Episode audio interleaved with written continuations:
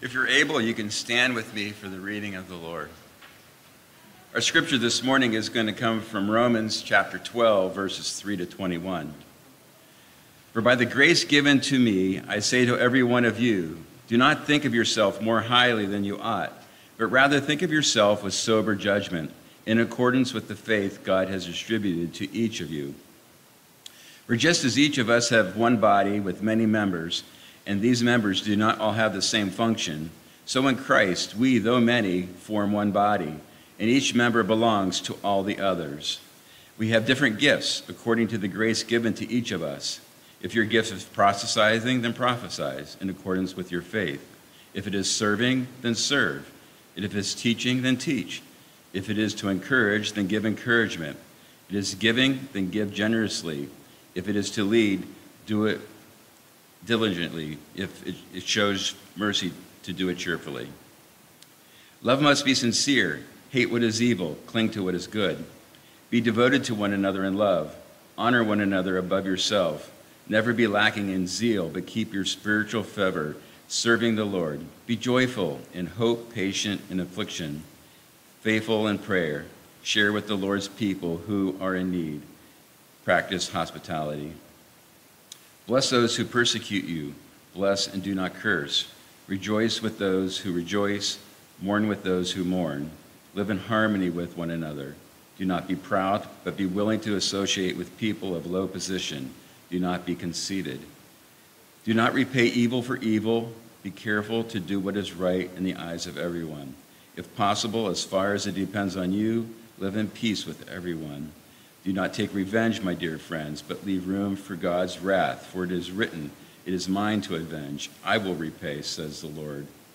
On the contrary, if your enemy is hungry, feed him. If he is thirsty, give him something to drink. In doing this, you will heap burning coals on his head. Do not be overcome by evil, but overcome evil with good. You may be seated. Bless the name of the Lord and the reading of his word. This morning we are joined by a guest pastor. Um, Kevin Himes is the pastor of the Salem Mennonite Church in Kidron, Ohio, where he has served in various roles over nineteen years.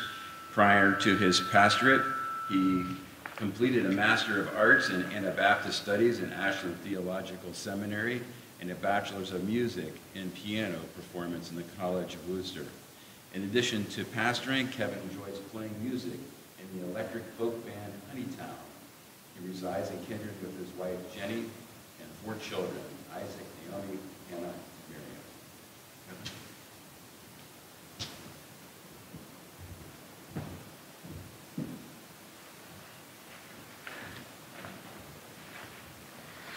Kevin. Good morning. Good morning. I feel right at home hearing about Camp Luz so much. Uh, pastoring and living in Kidron, Camp Luz is in my backyard. And we also have the same announcement in our bulletin to help with the spring cleanup day. And in fact, we actually had a small group out there cutting wood, picking up sticks, and doing a whole assortment of ministries uh, this past Wednesday night. I just want to say it is an honor to be here. I also want to publicly say that I really value uh, the friendship of your pastor, Matthew Peterson, because we're like an hour and a half away. We don't get to hang out quite as much as I would like, but we do on occasion, and it's always uh, good when we gather together. Uh, there's a lot of cross talk, uh, no pun intended, uh, with pastors. Uh, we often uh, share ideas. Hey, what are you doing in your church? Well, here's what I'm doing. What are you doing in yours? So uh, I have definitely uh, benefited from Matthew multiple times. Uh, the December before last, Matthew and I were sitting in a, a sandwich shop in Canton, uh, just talking, uh, getting together. And I said, well, here's what I'm doing this Advent, but uh, I need a spark for next year. I don't know what to do. And Matthew said, hey, I'm, I'm doing this sermon series uh, on Mary uh, for Christmas, for Advent. And I thought, wow, I've never done that before. Uh, so this past uh, Advent, I, I, I tucked that uh, idea away of Matthew's and uh, got a hold of him as Advent was approaching and said, Matthew, what books are you using? And uh, how did you approach this? What scriptures did you use? And he was very happy uh, to share a lot of that with me, except his individual sermons. That would have been even better. Uh, that I wouldn't have had to have preached at all. I could have just uh, picked up the, the manuscript and gone with it. But uh, yeah, no, I just really value that from Matthew. I have preached here before. It's been uh, almost three years, I think, this fall. Uh, the last time Matthew and I did a pulpit exchange. At that time, we were still in the middle of the pandemic, and so I recognize all of you from about the nose up, but uh, from the nose down, I just don't know who you are. Uh, but it's good to actually see your faces uh, here today and to be a part of this fellowship.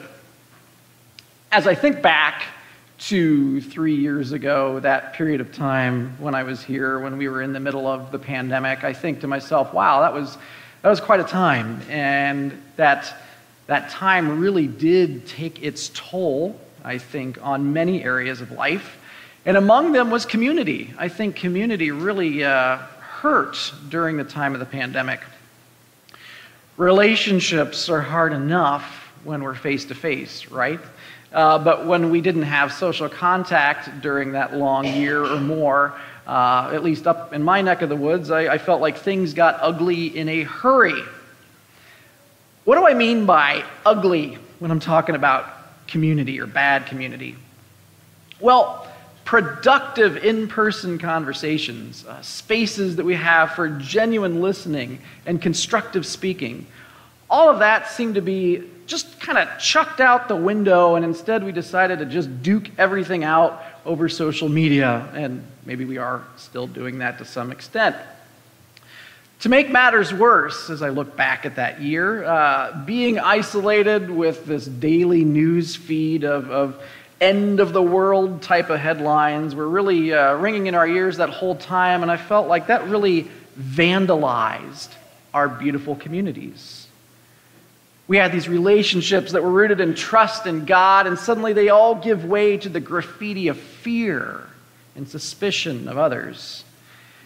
And while I think we've come a long way uh, in the last few years, I still feel like there's some aftershocks, after effects of that here, even in twenty twenty-three.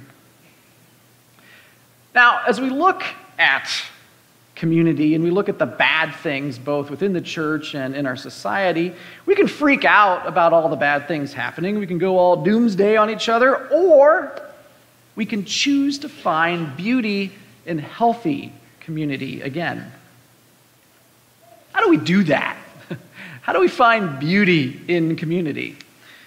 I mean, again, community still looks awfully scarred when we look around us. There's still raw wounds in the church and in our world. Well, full confession before I go deep into the sermon, uh, if you're looking for the answer, if you think I've come with the miracle cure to prescribe uh, to heal broken community, I don't have that. I'm not going to bring you uh, some pill that's going to make everything all right. But I really do believe that Paul's proverbial wisdom here in Romans twelve is a really good place for us to start the healing process of, of bringing back healthy community. So here's what I want to do. Uh, just for the next few minutes, I'm going to look at seven characteristics of healthy community to help us recover beautiful relationships. So, a good sermon has three points. You get, I'm going the extra mile today, you get seven. Uh, that's either a blessing or you're thinking, how long is this sermon going to be? Relax, it's not going to be too long. So let's look at these seven traits of, of healthy community. The first one I want to highlight, and again, all of these are just being pulled directly from the Romans passage. The first sign of healthy community is humility. Humility. Listen up. You may think that you're all that, but you're not. Neither am I. You may think you have all the answers to whatever the pressing issues are of today. You don't. Neither do I. Being isolated a couple years ago, uh, that really fed into our already ramped up individualism. And I, I see individualism as being a first cousin of pride. In our culture, I think we have a lot of pride in self-reliance, right? That, that seems like a good thing. We have pride in thinking, yeah, you know what? I figured it all out. I know for myself what is best. I'm a self-made person. But that's not what Paul's talking about here. We don't see that kind of attitude, that trait in the passage. In fact, I would say that kind of pride, uh, that is a genuine community killer if ever there was one. Paul says instead this, look, look, Romans, try this one on for size. If you want healthy community, don't inflate your ego, okay? Don't think too highly of yourself, and also don't go the other way either, right? Don't plague yourself with self-deprecation. That's not good either. We want to find a happy middle as we are engaging in community with each other, and that is to be sober-minded, okay? Humble, and yet you're secure. You know what you bring to the table. When we're in healthy community, you know that you have a valuable contribution to make to those around you. And when we have humility, we also understand, yeah, all of these people around me also have an equal contribution to make to the conversation. I think when we have humility, what we're doing is that we're creating space for these really invaluable insights within the community to be freely shared. Whereas when we kind of get stuck in the pride side of things, that just stonewalls those kind of conversations in a hurry. So, first sign of healthy community, of finding beauty in community again, is humility. Second sign of healthy community is that everybody pitches in, everybody helps. When that happens, you really see community take off, flourish. Ministry is not the work of just a handful of people on your church boards or, or people that you see up front on a Sunday morning, not by a long shot, okay? It takes everybody in community. It takes all of us being present to each other with our spiritual gifts, um, our unique talents, our abilities, all of that, if we really want to flourish. So, I think that really kind of Uh, is an obstacle to maybe one of the uh, models or understandings we have of church these days. And I think sometimes in our, in our Christian culture, we, we get the idea that church is this thing where, okay, you know what, it's Sunday morning, I'm going to pop into church, you know, get my community fix, and then once I've had my community, my church fix, okay, uh, worship service is up, uh, I'm out the door, and hey, I'm good to go for another week. That's not church. That's not what we're all about. In fact, that kind of mentality, popping in, getting my church fix, heading out the door, uh, that's a whole other C word beyond community. And that is an example of the C word, consumerism. Healthy community, it's not about coming and getting the goods we expect from church. No, it's about joining together with others in a mutual sharing of our God-given gifts to enrich each other and the world in the name of Jesus Christ. That's authentic community. That's the real deal. Third sign of a beautiful, healthy community, a good, healthy community has conviction. Conviction.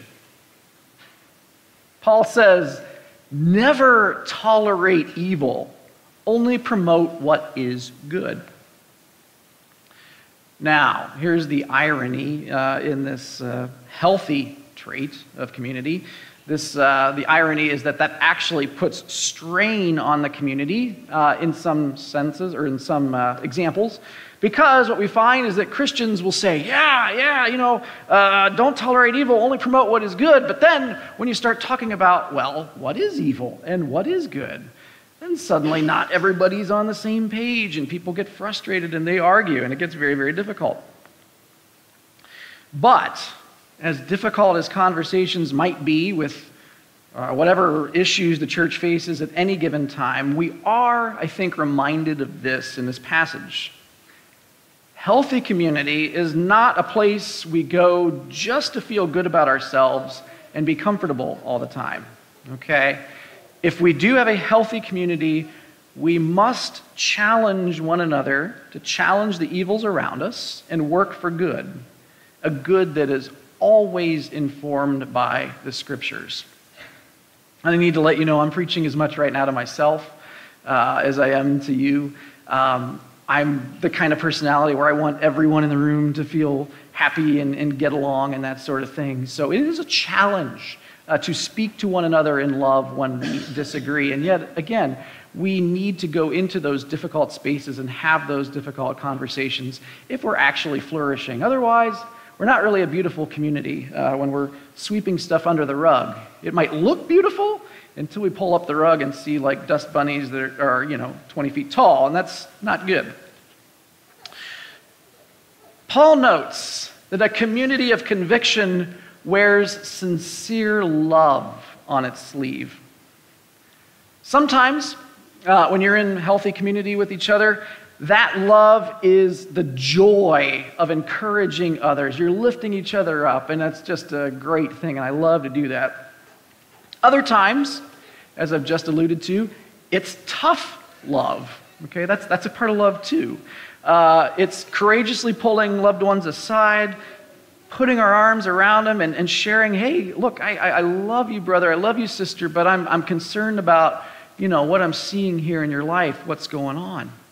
That's all love. It's all part of our conviction. As difficult as that is, it's healthier to have tough conversations, again, like I just said, than for a church to pretend that, oh, we don't have any, uh, any problems at all. Uh, if you just ignore the unhealthy behaviors around you, that's not healthy community. That's not flourishing. Of course, when you do have to have the tough love conversations, remember my first point here today. When you do that, again, that still has to be done in humility. The fourth sign of beautiful community, healthy community, is that healthy communities have undeniable hope. Hope. Let's face it, hope doesn't sell if you're in the media business, right?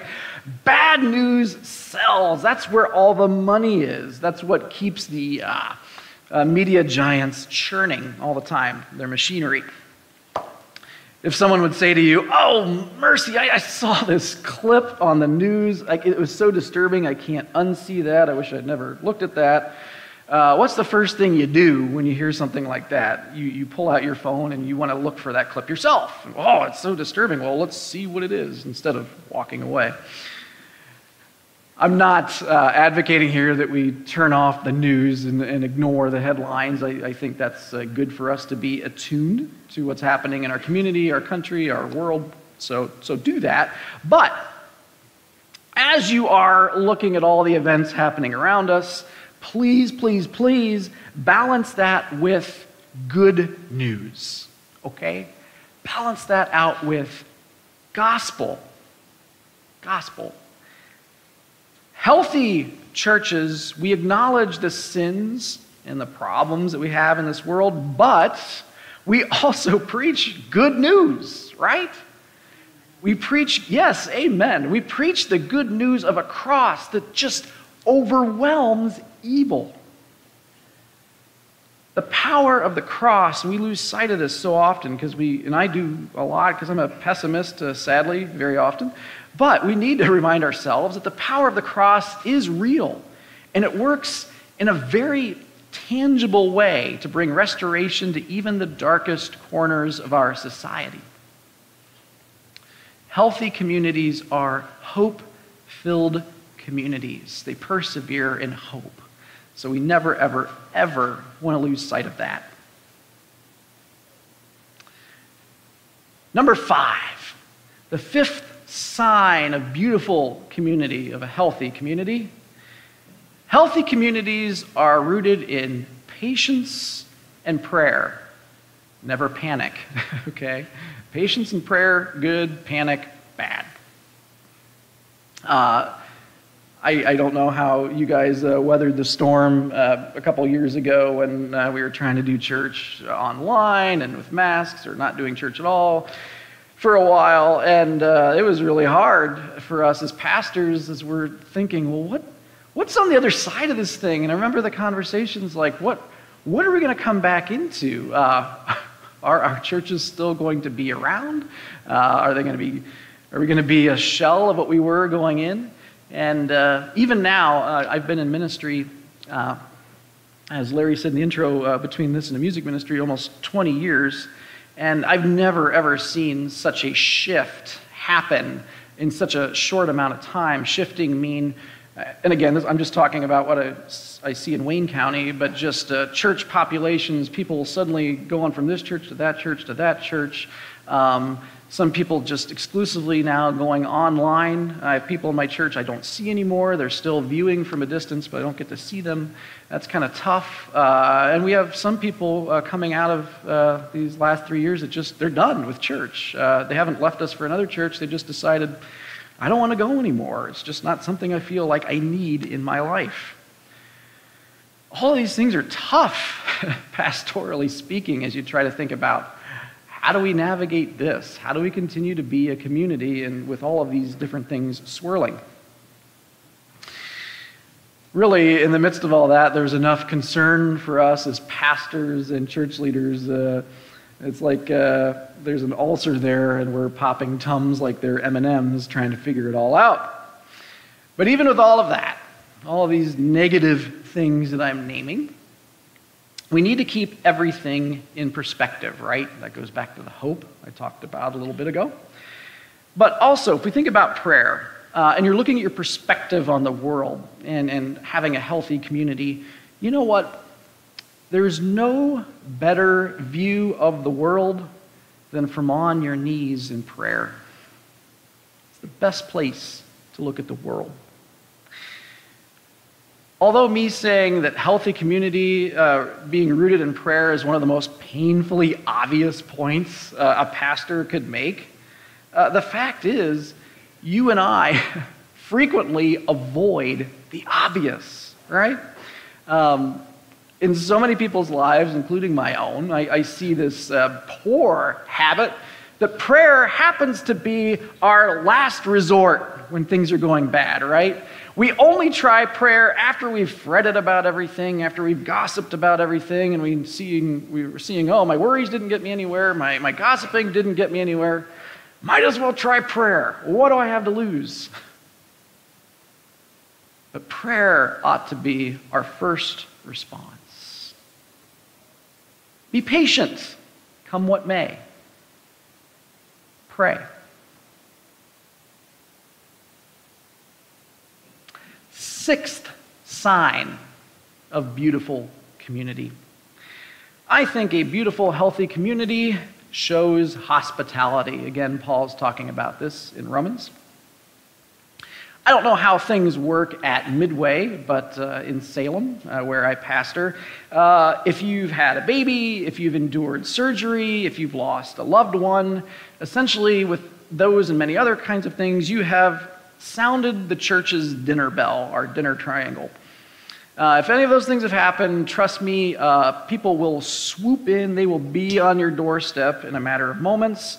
The casserole dish is in hand, and they are there to help you through life's transitions. We don't always know what to say when people are celebrating or grieving, but we figure, hey, let's eat. Uh, that's a good way of, of uh, working through life's transitions. I don't know, if we keep doing that, we might need a personal trainer uh, ministry at Salem to work off a few of those casserole calories. We'll have to look into that. A healthy community shows up at each other's doors, okay? A healthy community writes notes of encouragement, holds each other up when we're just nearly collapsing under the weight of life, stands in line at families' calling hours, calls each other on the phone for no other reason than just to say, hi. Babysits each other's kids, cares for each other's elderly. And the list goes on and on and on. In short, Being present with others on the summits and down in the trenches of life, that's, those are all marks of hospitality. And I believe all of those things and much, much more are signs of a healthy community. All right, hopefully you're still with me. We are on number seven. So if you're not, this is when you look up and make it look like you've been paying attention at least for the last uh, six points. The final one, I don't have a drum roll here, but uh, the last sign of healthy community I'm going to pull from this passage is healthy, beautiful communities strive for peace. Peace. Paul says, respond to persecution with blessing and grind that animosity to a halt. Also, he says, seek to live in harmony and peaceably with others, at least to the extent that that's up to you. Ultimately, of course, we cannot control uh, how others relate to us, right? We can't control uh, how others feel about us. Uh, you could try and try and try, but that's just beyond us. There's no way in community to manufacture hugs and kumbaya. You can't make that happen. But we can do the important work of staying with it, right? Of forbearing with one another, and as a community, just trusting God when times are tough. And I think that is far more likely to bear fruit than when we uh, go into our default mode in church and in the world at large, which is, of course, hostility. Eugene Peterson, in The Message, he paraphrases verse seventeen of today's passage this way. Don't hit back. Don't hit back. Discover beauty in everyone. I love that. Discover beauty in everyone. Until I think about actually practicing it, and then I'm like, I don't know, Paul. That is so hard, right? That is a tall order. Especially when beauty is hiding under like ten layers of ugly polyester suits. My apologies if anyone's wearing a polyester suit. They, they can be okay. Not my preference, but hey, if that's yours, that, that's, that's okay. Now, uh, when we are in community with each other and we have so many different personalities uh, all under one roof, discovering beauty in each other doesn't mean we're going to all agree on everything all the time. I think I had that idealism coming fresh out of seminary many years ago, um, but uh, my wife and I don't uh, agree on everything in life, uh, let alone two people in a church community. But that said, doing the tough work of discovering beauty instead of wallowing in ugly relational grudges contributes greatly to the overall health of the community, not to mention our personal health, too. And I've seen the dark side of this. I, I know people who have carried grudges uh, over things people have done to them in the past, which are legitimate uh, emotions to feel really bad about what's happened to them. But holding on to that for so long has actually weakened them and hurt them in the long run. Working for peace, as difficult as that is, is the right way to go and a healthier way to be. Now, as, as I talk about making peace, right? Uh, what, what's the first thing that's going through your head? You're thinking, oh yeah, I, I know that personality, Kevin. Yeah, that person, yeah, that, that's a hard person to get along with. That person's ugly. And yeah, this person over here, I kind of butted heads with them. That person's ugly. But yeah, okay, I hear you. Paul's saying, Let, let's get along with the ugly people. Sometimes, though, we need to take a hard look at ourselves in the mirror. And we need to see what we've been blind to all along. And this is a tough thing to say, but I think it's kind of true. Sometimes we look in the mirror and we realize we're ugly, right? We are the ones who are hard to love. If we're honest with ourselves, we are the ones who have hurt other people at various times. Tough to admit, but true. And that's, that's the guts of confession when we look at Scripture. That's the guts of repentance. We, we have to be honest about ourselves and, and see that we are not perfect by any means uh, when we live in community with others. Author uh, Tim Keller writes this: "The gospel is this: we are not loved because we are intrinsically lovely or because we have made ourselves worthy of love. We are loved because Jesus died for us when we were unattractive in order to make us attractive." Finding beauty begins by confessing our ugliness, okay? And receiving the beautiful grace of Jesus. And if Jesus died for us while we were still ugly, while we were still sinners, who are we to give up on the ugly relationships around us? Patiently strive for peace. Let's connect here all the dots as we've reached the finish line. How do we find beauty in community again? Display humility. Pitch in, help. Have conviction. Embody hope. Pray. Be hospitable. And work towards peace. Amen.